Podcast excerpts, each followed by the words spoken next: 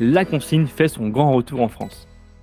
Dans cette mini-série de podcasts, j'ai décidé d'aller à la rencontre de ces nouveaux acteurs de la consigne qui participent à la réintroduction de ce mode de consommation.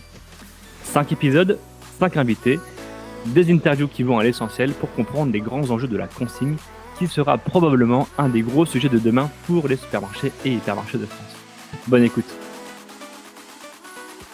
Bonjour Florence. Bonjour.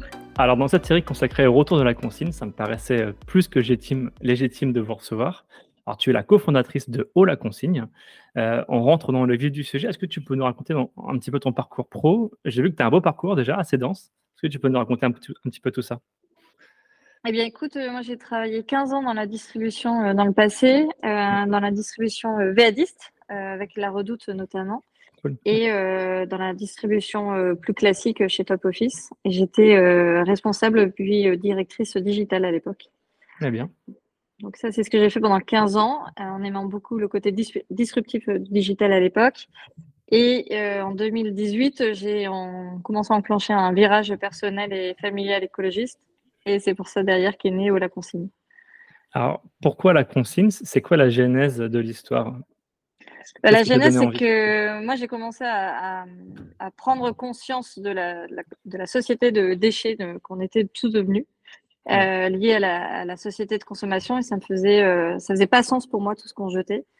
Et, euh, le sujet de l'économie circulaire m'est apparu comme vraiment l'économie de demain. Et c'est vraiment dans, dans, ça que j'avais envie d'inscrire mon parcours professionnel et mon énergie.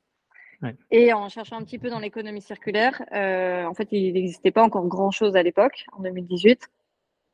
Et après, c'est une histoire de rencontre euh, qui s'est fait euh, autour, autour de cette histoire de, de consigne de personnes qui avaient envie de prendre le sujet. et une brasserie, notamment la brasserie Moulin d'Ascq, qui avait envie de se lancer, mais pas seule, qui était consciente que pour relancer ça, il fallait être à plusieurs. Et donc, on a mené conjointement les premières études écologiques et économiques pour valider l'intérêt d'un retour de la consigne. comment ça s'est passé justement? Enfin, À l'époque, en 2020, il y avait quelques acteurs, c'était encore loin d'être structuré en France. Euh... Alors, c'était, oui, nous, c'était en 2019 et c'était absolument pas euh, structuré, effectivement. Il y avait un, réseau consigne qui était là, mais qui, euh, qui a repris de l'essor à partir de là, d'ailleurs, pas avant. Euh, il y avait quand même une première initiative qui, avait, qui avait deux initiatives qui émergé, une à Nantes avec Bout à Bout et une autre dans la Drôme. Oui avec ma bouteille s'appelle Revient. Et, euh, et, vraiment, en fait, nous, l'impulsion s'est passée avec, euh, avec cette brasserie où on a euh, décidé en fait de, de, lever petit à petit tous les freins qui pouvaient être liés au réemploi en fait. Donc, on a démarré directement avec une opération en réel, une expérimentation avec des magasins volontaires. Et, et, à partir de là, en fait, on a construit notre projet, notre business model, et puis on a étendu l'expérimentation à d'autres. Et en fait, finalement, ça a été le début d'une filière. C'était compliqué de trouver ces premiers magasins? Alors, les tout premiers, non. Euh, la brasserie Molindas, qui est une brasserie bio, euh, donc euh, qui vend dans des réseaux bio. Et les... ça a été assez simple finalement de mettre autour de la table. il y avait une, une quinzaine, une quinzaine de magasins partenaires au, début. il y avait un grossiste aussi qui était là dès le début pour, pour livrer et récupérer les bouteilles. On était parti sur une expérimentation de trois mois et tout le monde et on a levé le frein principal aussi hein, qui fait que ça, ça a facilité l'adhésion de tout le monde, c'est qu'on n'a pas mis de consigne. Contrairement au mot que j'utilise depuis tout à l'heure, euh, finalement le principe c'est de réemployer les bouteilles, donc leur donner des nouvelles vies dans la même forme. La consigne est un moyen de le faire, c'est pas une fin en soi. Et donc pour lever le frein euh, de remettre en place le processus monétaire, on, on s'est concentré sur le processus physique.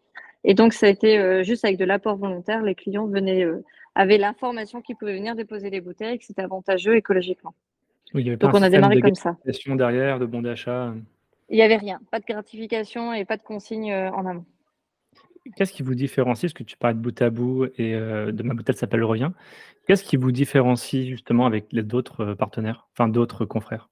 Alors avant de nous différencier, je pense que ce qui nous unit, c'est en fait cette volonté de vraiment redéployer le réemploi dans nos régions. Euh, ce sont nos capacités, puisqu'on se connaît bien, à accompagner les producteurs, les brasseurs et les metteurs euh, sur le marché, à les collecter. Euh, parce qu'en fait, quand on parle de réemploi, finalement, un des services principaux, ça va être d'aller, de faire en sorte que les bouteilles reviennent. Et puis, c'est de mettre en place ces outils industriels de lavage. ma bouteille s'appelle Revient, était le premier. On est les seconds. bout à bout est en train d'enchaîner et qui sont absolument nécessaires, effectivement, à la boucle. Aujourd'hui, ce qui nous différencie par rapport à eux, c'est notamment notre, notre volonté d'aller sur d'autres marchés. on accompagne en fait en, conseil d'autres metteurs sur le marché, autres que les bouteilles, les bocaux par exemple. les plats, on a une filière plat qui existe depuis deux ans déjà. Euh, et on est euh, également sur des études sur de la cosmétique et de la parfumerie. intéressant.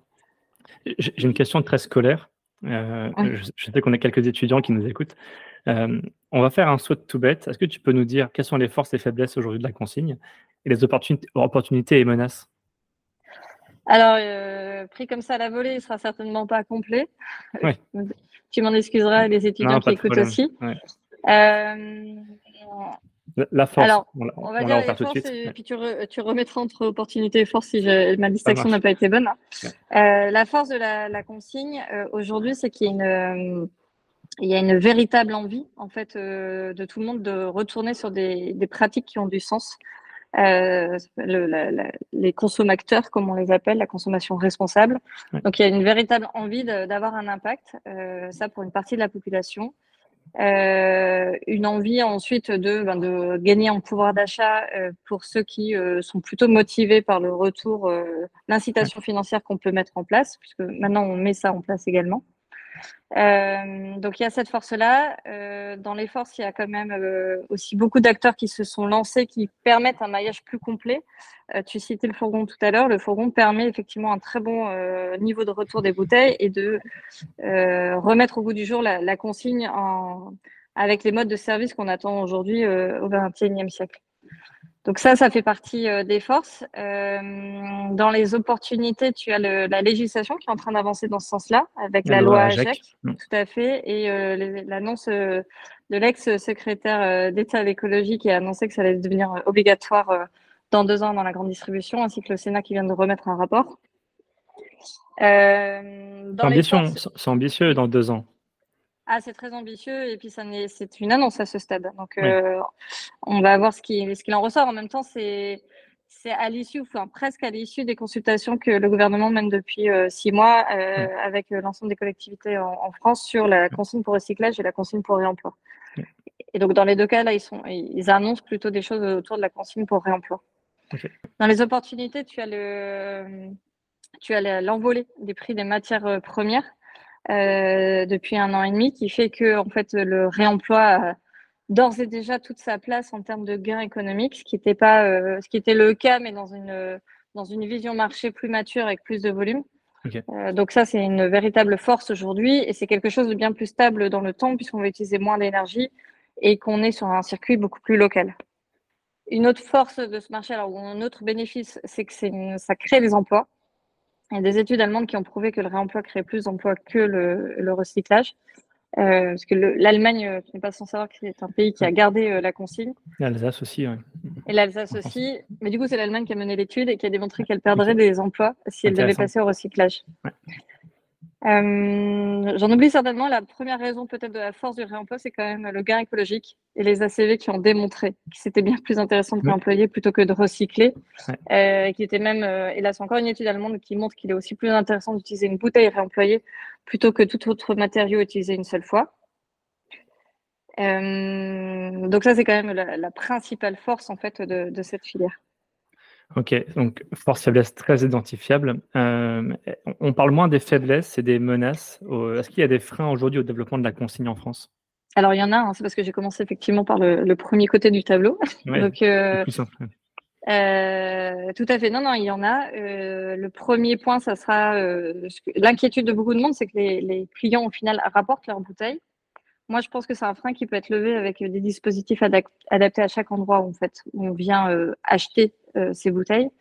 Euh, je pense qu'aujourd'hui, le, véritable enjeu, c'est euh, de trouver les, bonnes raisons, les, bonnes, les bons dispositifs qui vont fonctionner pour les distributeurs.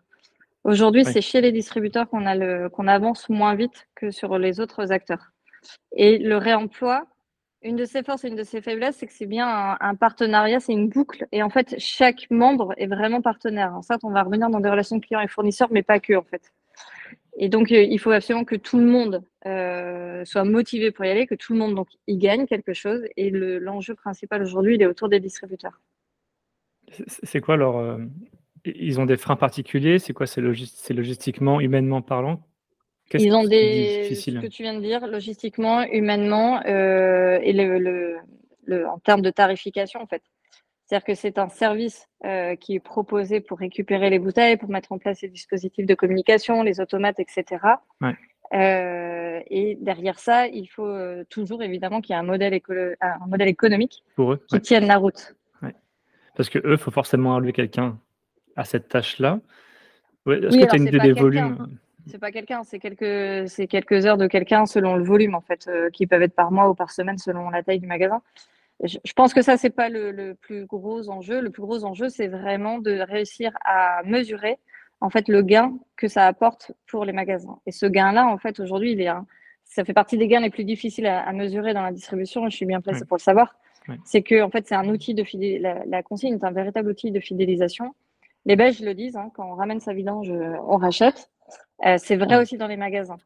Euh, c'est on n'est pas en, capacité de faire des AB tests euh, de la même manière qu'on pourrait le faire en VAD. Il est impossible de vraiment mesurer l'apport de ça. Par contre, les études démontrent l'intérêt et le choix potentiellement, ça ce sont des études alsaciennes, que des magasins, que des clients privilégient les magasins qui proposent en fait ce système-là. Donc il y a aussi une notion de drive to store, c'est un sujet dont on parle aussi beaucoup. Hein. Oui. sujet de drive to store, justement le service pour apporter, faire revenir des gens en magasin. Euh, est-ce que tu as une idée des volumes que ça représente pour un, je un magasin de taille moyenne? En fait, tout va dépendre de ses volumes euh, de vente et puis de ça. Je ne peux pas te donner de volume comme ça. parce qu'on a, on, a de tout dans, les magasins et tout va dépendre finalement à la fois de l'assortiment, où on a un assortiment assez large en fait, puisqu'on va décollecter plus de 500 références, euh, que ce soit des marques françaises ou des marques belges aussi, puisqu'on a la particularité d'être à côté de la frontière et que ce soit aussi des bouteilles réemployables. Et donc, ça va dépendre aussi de, de, bah, de, ce que propose en fait le magasin en assortiment. Aujourd'hui, vous travaillez avec plusieurs enseignes Aujourd'hui, on travaille avec plusieurs enseignes. On travaille avec euh, Biocop, on travaille avec euh, Otera, euh, Otera qui est une enseigne du Nord qui s'étend. Euh, et on travaille maintenant en grande distribution avec Match. et on s'est lancé, on travaille avec Leclerc depuis le début, et on travaille maintenant depuis peu avec Auchan et Intermarché. Et j'ai vu Carrefour ou je me trompe Et Carrefour, pardon. Et Carrefour est tout à fait. On, fait on a démarré au mois de mars euh, dans cette Carrefour euh, des Hauts-de-France. Alors, les... tu t'as plutôt bien expliqué ce que c'était la consigne. Je pense que ça va aider pas mal de professionnels à comprendre euh, ce marché. que manque-t-il maintenant, selon toi, pour donner un coup d'accélérateur à grande échelle? Alors, tu as parlé de la législation 2025. Ça paraît ambitieux. On sait que ce sera difficile à le mettre en place. Qu'est-ce qu'il faut, selon toi, aujourd'hui, pour donner un coup d'accélérateur à la consigne en France? Alors, je pense que concrètement, c'est bien ça. C'est euh, bien la législation qui fera euh, bouger les lignes de manière euh, pour avoir un impact et vraiment un, investissement massif de tout le monde. la législation est vraiment la clé. et ensuite, c'est quelque part les success stories des, bah, des acteurs qui se lancent. le fourgon en est une, mmh. qui permet de démultiplier les volumes et du coup permet à tout le monde de se développer aussi sur la, sur la chaîne. Et je pense qu'il nous faut aussi, euh, mais c'est un sujet, ils sont en cours, puisqu'ils sont déjà, eux, pour le coup, concernés par la législation, il faut des, euh, des locomotives, en fait, qui tirent aussi la chaîne. Les premiers à être allés sont forcément des plus petits acteurs, agiles, euh, plus près euh, du client, soucieux de leur impact, etc. Et ceux pour qui c'est souvent plus compliqué de faire le moindre changement de, de bouteille ou d'étiquette ou, ou, de fonctionnement. Et, et le réemploi est un projet d'entreprise, en fait, parce qu'il concerne tous les, tous les services d'une entreprise. Donc, euh, il y a vraiment pour moi une comparaison avec le digital mmh. euh, à l'époque. Euh, et, c'est le moment où c'est assez en cours d'étude hein, chez, les, chez les plus grands industriels. Et en fait, en passant ce cap-là et en, en, passant vraiment en, phase déploiement, en fait, ils vont permettre aussi de faire avancer toute la boucle, en fait, pour ne pas parler de chaîne. Ok. Alors, dernière question, pour parler de Ola Consigne, donc c'est quoi vos projets futurs? Je crois que vous, vous, avez levé des fonds, vous avez installé vos laveuses aussi. C'est quoi vos mm. projets dans les années qui viennent?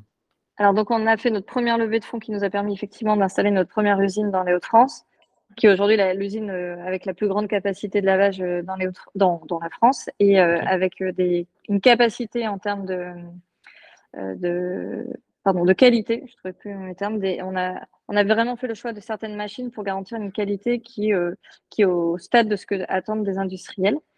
Euh, donc ça, c'est le premier point. Ça va être maintenant vraiment de, bah de, de prendre en main cette usine, puisqu'elle a quelques mois maintenant, et de répondre à l'ensemble des attentes de, tous nos clients. C'est une usine qui peut monter à 15 millions de bouteilles, donc on a encore un petit peu de, de temps devant nous. Euh, donc ça voilà. Et une fois que cette usine en fait est un bon modèle, et elle est vraiment bien rodée pour nous, l'objectif c'est euh, de déployer à la fois sur d'autres types de contenants, ce que je disais, on est interrogé sur d'autres types, euh, et ensuite de répliquer ce modèle dans d'autres régions de France. Parce qu'aujourd'hui, au, la consigne, ça représente un périmètre de combien de kilomètres à peu près? Aujourd'hui, à ce stade, on est dans, tous les Hauts-de-France.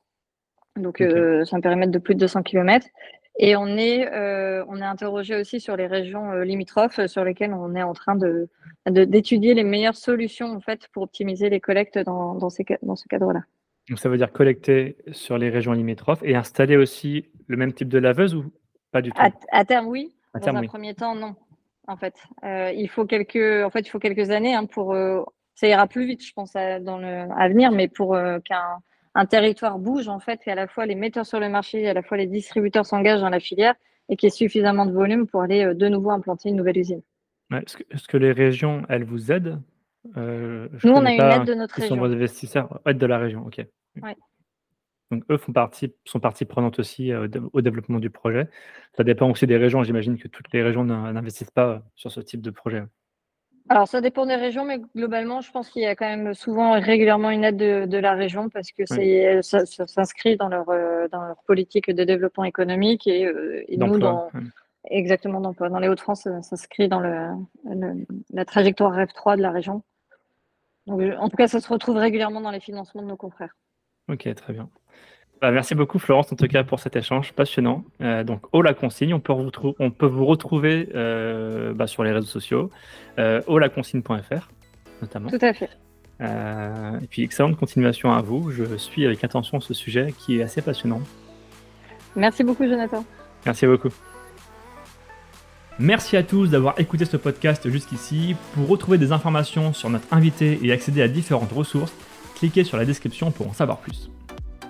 Ce podcast est produit par le média indépendant Je bosse en grande distribution. Chaque semaine, nous proposons un regard différent sur la vie des magasins, des enquêtes, des décryptages, des témoignages.